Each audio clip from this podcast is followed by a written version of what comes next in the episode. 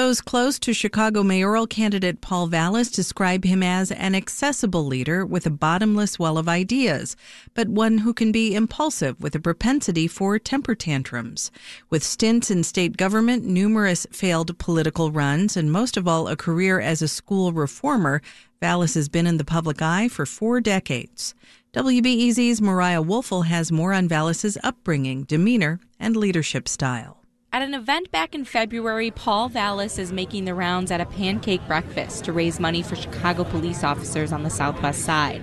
At multiple points, he hands out a business card with his cell phone on it to residents concerned about one issue or the other saying, text me about it, text me. Always text me because okay. I read my text. And look, I've had that cell since Hurricane Katrina. Oh, wow. Okay. And, um, and I'll have it when I'm on the fifth floor. Okay. This is a classic move from Vallas, who has built a reputation as an accessible leader and solver of problems, big or small, individual or global. But it's a far cry from his days as a terribly shy boy with a stutter growing up in the city's South Roseland neighborhood and later the South suburbs. Vallas says he would mostly stay quiet and play on on his own to avoid bullying. I gravitated toward pets, and you know, I had every pet you could imagine, goldfish and things like that. You know, I just and I had my own imaginary friends, so I was really kind of an introverted child growing up. Things started to change when Vallas left the family restaurant business and went to Western Illinois University, where he underwent a transformation, his little brother Dean Vallas says. And he pretty much locked himself in the weight room and studied all day and lifted all day as well. So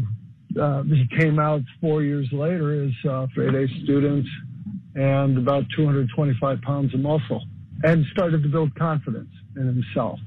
Paul Vallas has turned that confidence into a dominant and at times unilateral approach to leadership roles in his adult life. Those include a stint in the Illinois National Guard, some time in Springfield as a policy and then budget administrator, but most of all, it's his role as the Mr. Fix-It of school districts across the country that define his career, starting with leading Chicago public schools in 1995. At CPS, Paul Vallas made rapid top-down changes, including opening the city's first charter schools and he takes pride today in setting an education agenda. Within a month or two, I realized that this is this is my ship, and so I wasn't going to go in and do things that people were suggesting me to do. And it took me about 30 days to basically say I owned this. But his approach was sometimes scattershot. He could make impulsive decisions and could be aggressive, former colleagues said.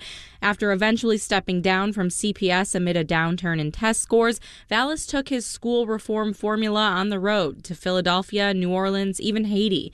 In New Orleans, public school advocate Karran Harper Royal, who met with Vallas to advocate for a school in her neighborhood, remembers Vallas's temper vividly. He was friendly until you pushed back on what he was doing, and then he acted like a two year old. And I have seen his temper tantrums. I have seen him slam things on the desk. Vallas admits he still loses his temper today, he says behind closed doors. You don't see me behind the scenes, but I have an intensity when it comes to issues that I'm advocating for or things that I'm trying to do, and I don't get the response that I expect. But it's not the type of anger that does damage. It's the type of anger that reflects frustration, but then it's forgotten and you move on. Temperament aside, many who've worked closely with Vallas describe him as a ball of energy with a knack for, at times controversial, public policy. Here's his brother, Dean Vallas, again. We never needed a policy team. All we need is people to write down what he's saying and then condense it. His long winded, at times wonkish style of communicating has been a challenge for the communication directors on Vallas's multiple failed bids for public office throughout the years,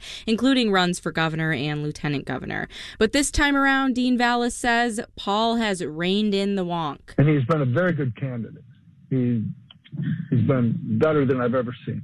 The election between Paul Vallas and Cook County Commissioner Brandon Johnson is on April 4th. Mariah Woelfel, WBEZ News. Listen to Morning Edition tomorrow for a full profile of the other candidate for Chicago mayor, Cook County Commissioner Brandon Johnson. This is WBEZ.